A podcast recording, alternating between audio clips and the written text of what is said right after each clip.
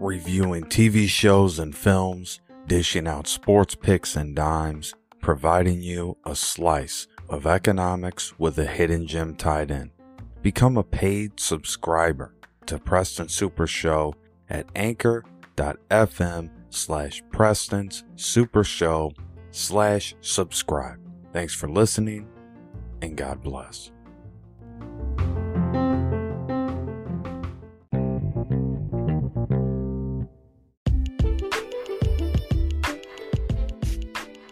Because while you were at the State Department, not at the White House and the Vice President's office, you were for two years the managing director of the Penn-Biden Center. And just ask if you were aware of any reason why classified documents would have been packed and brought there while you were there, and whether you would be available for an interview if yeah, the special counsel requests? Uh, the short answer is no, uh, oh, just as okay. you heard from President Biden uh, about a week ago. I was surprised to learn that there were any government records taken to the uh, the Penn-Biden Center. I had no knowledge of it uh, at the time. Um, it was reported that Republicans have so-called plan to prioritize payments if Congress fails to address the debt ceiling. So I want to be very, very clear here, as I have been, as the president has been. Very clear. Uh, this is not a plan. It is a recipe for economic catastrophe. Oh, wow. As President Biden has made clear, Congress must deal with the debt limit and must do so without conditions. This is the basic, the basic duties of Congress, is to deal with this issue. And let's not forget, in the that's last a, that's administration, meaning Democrats and Republicans, the basic were able duty. to this deal is with the debt basic limit three times. Function. F T X and S B F are not an exception. They are a rule. Literally, ninety-nine percent of crypto is a scam, criminal activity.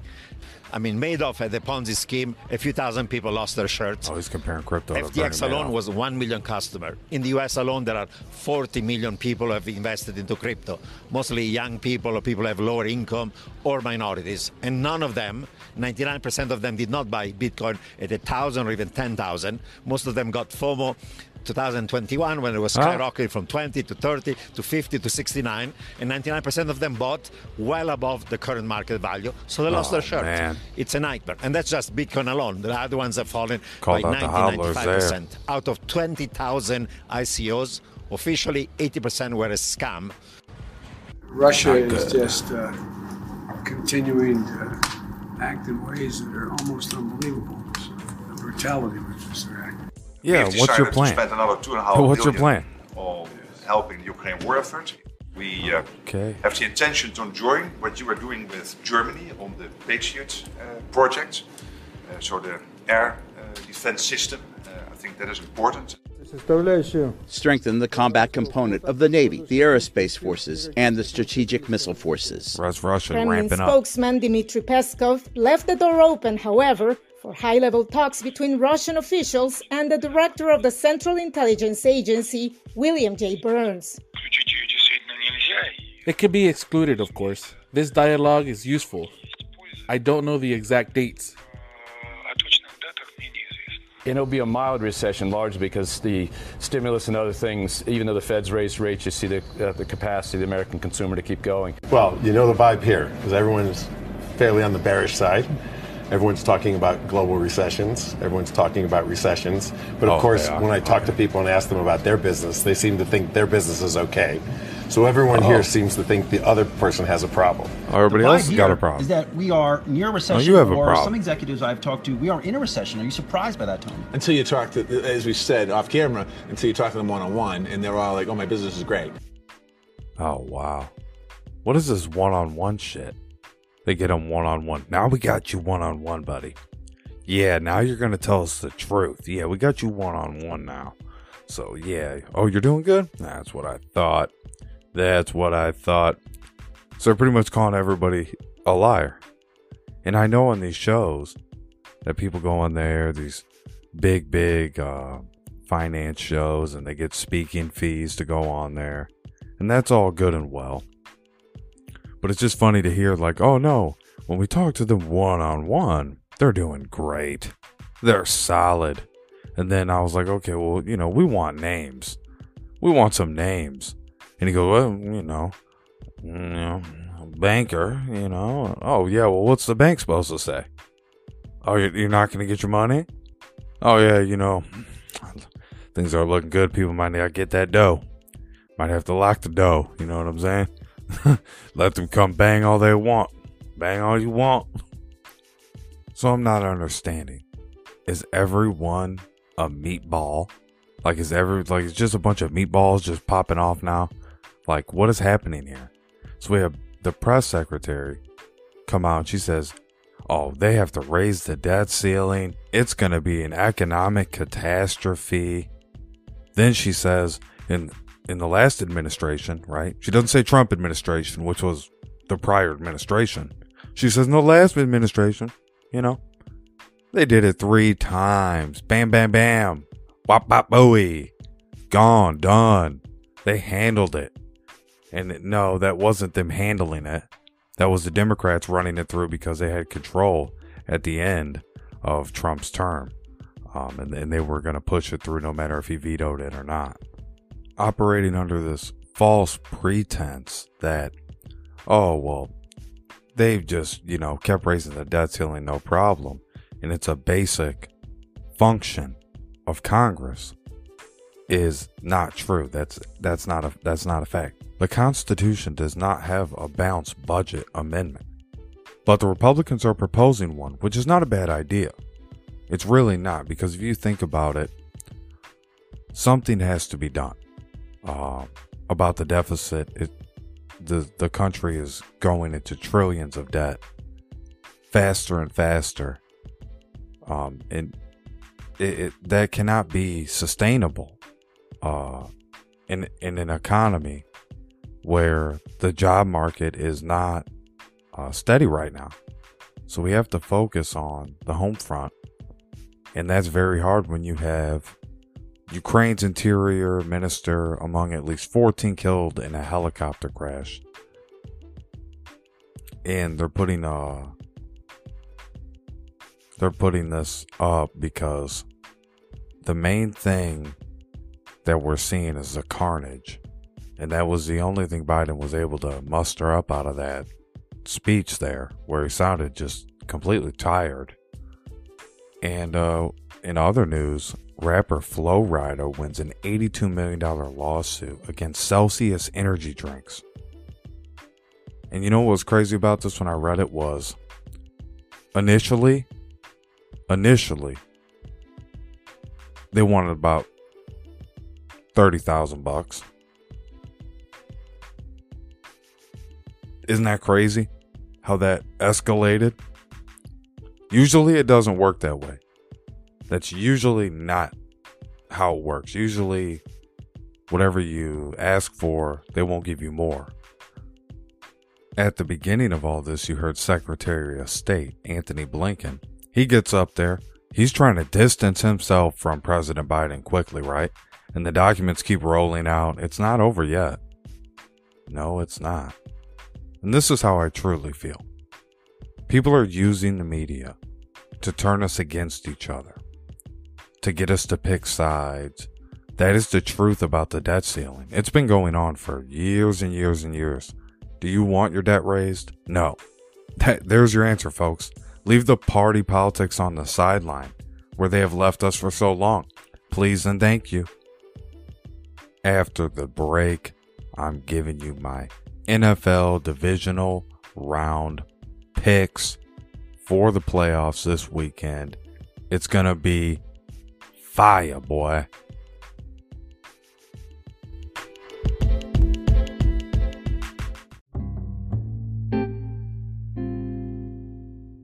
What a lot of people don't understand is the playoffs get here at the right time. And now you have, I mean, who would have thought? Jacksonville Jaguars show up. They're going to play the Kansas City Chiefs and Patrick Mahomes. Wow. Who would have thought this was the game we were going to get? Folks, I can't believe it. Jacksonville Jaguars. I mean, I picked them. I will say that you heard on the last podcast, I said, okay, Jacksonville's going to win this game. I went out on a limb. I had a feeling. There's some energy there. There's no energy with the Los Angeles Chargers. It feels like there was just nothing. I couldn't pick up any vibe off them. Give me the Jaguars. They get a quarterback that doesn't quit. Then the team will usually pay that back come playoff time if they make it. They did. Here's the scenario. The Jaguars don't have one guy that can stop Travis Kelce. If this was the Kansas City Chiefs without Travis Kelce in the picture, and he was on some other team, then I would be like Jaguars, because, you know what I mean, everything else is pretty even. But because they don't have a guy that can stop Travis Kelce, they're gonna they're gonna win this game. Now it's gonna be close. It's gonna be close. This is gonna be like razor thin margin, because the Jaguars are fired up, and they're going to play in Kansas City, which is not even gonna be that bad. It's actually gonna be probably, you know, forty degrees or something for this game. So no, it. I mean, if if it does rain, then that benefits the Jaguars. They're used to that, playing in Florida. So, you know, this could really end up being a game where they could sneak it out. But I'm going to stay with the safe bet. Kansas City Chiefs win this game. Patrick Mahomes is going to throw for five touchdowns, and Travis Kelce is going to catch three of those touchdowns. But the Jaguars are going to keep it going, because the way, the way their offense is built, they're going to score points. I see I see Trevor Lawrence throwing for three touchdowns. I see them running two touchdowns in. And I see them barely losing this game by a field goal. Give me the Chiefs. Next up, we have a real good contest. Staying on Saturday. Two days away. New York Giants versus the Philadelphia Eagles. Whoo! N F C East battle. The third time these teams are going to meet this season. Now, everybody's going to want to say the Giants are going to sneak it out. The Giants are going to sneak it out. They're fired up. I don't believe that. I don't feel that vibe from this team. I don't look at Daniel Jones is that type of quarterback. But Jalen Hurts is on fire. They have two receivers, one in A J Brown, who's going to completely dominate. He's going to completely dominate in this game. And the reason he's going to dominate is because the Giants are, are soft in the secondary, and they're going to give up a lot of yards. Then their linebackers are slow, so they're not going to be able to keep up. But they have some fire in their belly right now after beating the Vikings. But I'm telling you, right now the Vikings were a defeated team. They were walking around defeated. They were already beat. And they, they, they really didn't deserve to be in the playoffs. And a true Vikings fan's going to be happy with winning the division. But the Philadelphia Eagles, they're going to win this game in dominant fashion. They're going to win this game in such dominant fashion that the New York Giants are just going to be quiet. Quiet sideline for them. Yes, folks, it's going to be quiet. There's no way they're going to be able to compete with the Eagles this game. Even early on, this Eagles team is a quick start team. They're a fast start team. Right off the bat, they want to get going. They understand that if they can start fast and finish fast, they're going to win their games. That's how they got the number one seed. They're all rested up. They're all, you know what I mean? They're all in tune right now. This is a team that's all in tune. And they're coming to win this game. They got to win a playoff game to feel like they did, they had a good season. To feel like they had a complete season, they have to get a playoff game under their belt. They need Devonta Smith to step up. They need, oh my goodness, they need so many guys to just step up in this game and just do their job. Don't let the spotlight get to them. Dallas Goddard has to make some plays. I mean, they got to get guys involved. They got to get some guys, you know, really, really into this, because otherwise they're going to have egg on their face. I'll tell you that right now. I'll tell you that right now. egg on their face. Take the Eagles in that one, and then we'll move to the Sunday games. And here's another real gift for the Buffalo Bills. At home, against the Cincinnati Bengals. And folks, I mean, it doesn't get smoother of a ride for them right now. At home. Now, this is a team that's overcome adversity. DeMar Hamlin going down. And, you know, since he's recovered, God bless him. God bless his family. And God bless the Bills. Because this is a franchise that's never been able to win a Super Bowl. So, when you're looking at this Bills team, they have some heavy hearts, right? This is a cold game. These teams are built for it. But what I'm trying to portray to you is that it's a hard game to pick because the Bengals are going to play with intensity and, and their fire. And Joe Mixon's running the ball pretty well. And then they have talent on both sides of the ball. Well, their defense has been pretty good. Their offense is scoring a lot of points. Receivers are getting the job done, holding on to the ball. T. Higgins. I mean, guys are stepping up for Joe Burrow. He was in the Super Bowl last year.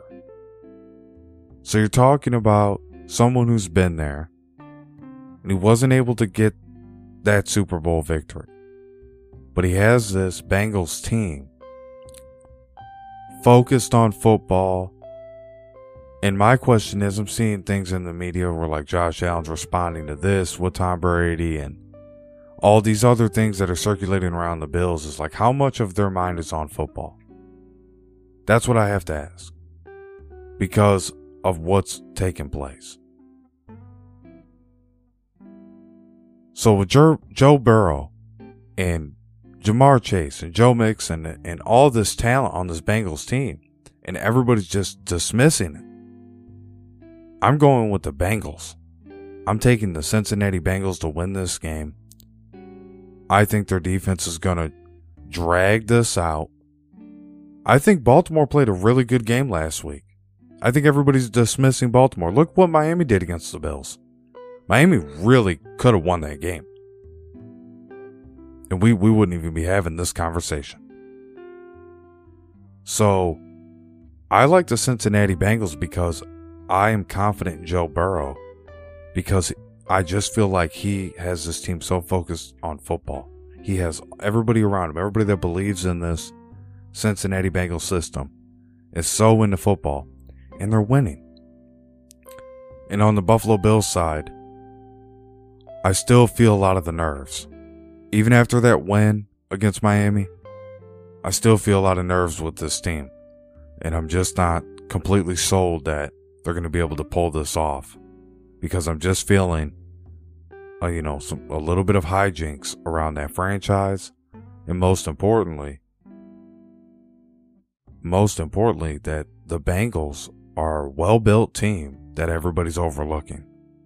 In the next game, we have the Dallas Cowboys coming off a fresh Monday night win. Wild Card Monday. Super weird. Where they pulled off a massive victory over the Tampa Bay Buccaneers. Tom Brady walking around defeated. No one communicating with him. You know, the whole, everything was falling apart. The defense kept them in it. The defense forced, I believe, three three and outs. And the Buccaneers couldn't do squat with the ball. I mean, come on now. You gotta, you gotta do something with the ball. You know, and they're blaming Byron Leftwich. That's not on Byron Leftwich. Look at Tom Brady's face. Look, look at the actions. They speak louder than anything else. And then no one's talking to him. There's no communication on sideline. He just goes off. He's adrift on the pirate ship. So now you have the Dallas Cowboys, who beat up on the Buccaneers, fired up, coming to play the San Francisco forty-niners, who just took down their rival, the Seahawks. And that felt good. You know, they had to play them. You know, one of those weird situations, got to play a team three times in one season. But they did it. And the main thing about them was they looked good doing it with Brock Purdy. And this is surprising for me to say. No rookie's ever done this and, and gone all the way and won it. Going there's one thing. Winning it is a whole, that's a whole different ballgame, folks. No rookie's ever gone all the way and, and done that at quarterback. Other positions, yes, but not at quarterback, no. So when you're looking at Brock Purdy, this is a winnable game because right after this game, you get to go to the N F C Championship, then between the Eagles or the Giants. Whoever comes out on top of that, that's a winnable game for the Niners if they make it that far. But once they get into a situation, if they make it to a Super Bowl this season, then the A F C side is stacked right now. And unless they somehow ended up against the Jaguars, I, I wouldn't see it happening. So there's some possibilities out there for uh, Jacksonville Jaguars, San Francisco 49ers Super Bowl right now. But I don't see that uh, bearing any fruit this season. I think you're looking at Kansas City versus Philadelphia.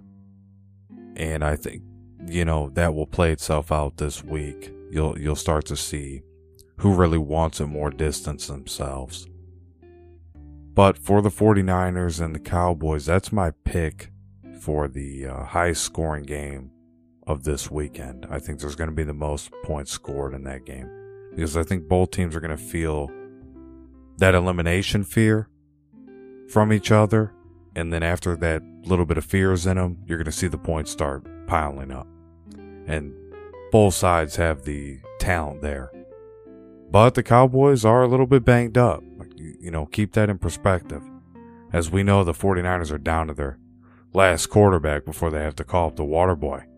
But, I mean, you're really looking at a 49ers team that is peaking with really whoever they throw back there at quarterback. So, uh, Brock Purdy coming out of nowhere, playing like this, uh, there might be something more to it. We'll have to see this weekend.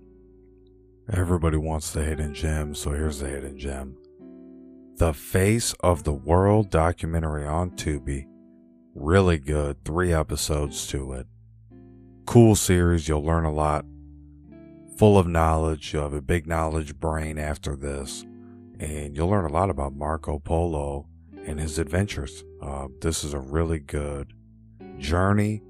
And uh, also something you can really appreciate. A lot of historical value here. Thank you for listening to Preston Super Show. Just like the hands of time, I'm turning it over to you. Good night and God bless. Palms thirty-seven four. Thanks for staying over for the prayer. Today, we're here to edify Saint Wulstan, the bishop, a Benedictine monk, and I'll start this prayer off. God, light and shepherd of souls, you established Saint Wulstan as bishop in your church to feed your flock by his word and form it by his example. Help us, through his intercession, to keep the faith he taught by his word and follow the way he showed by his example. Amen.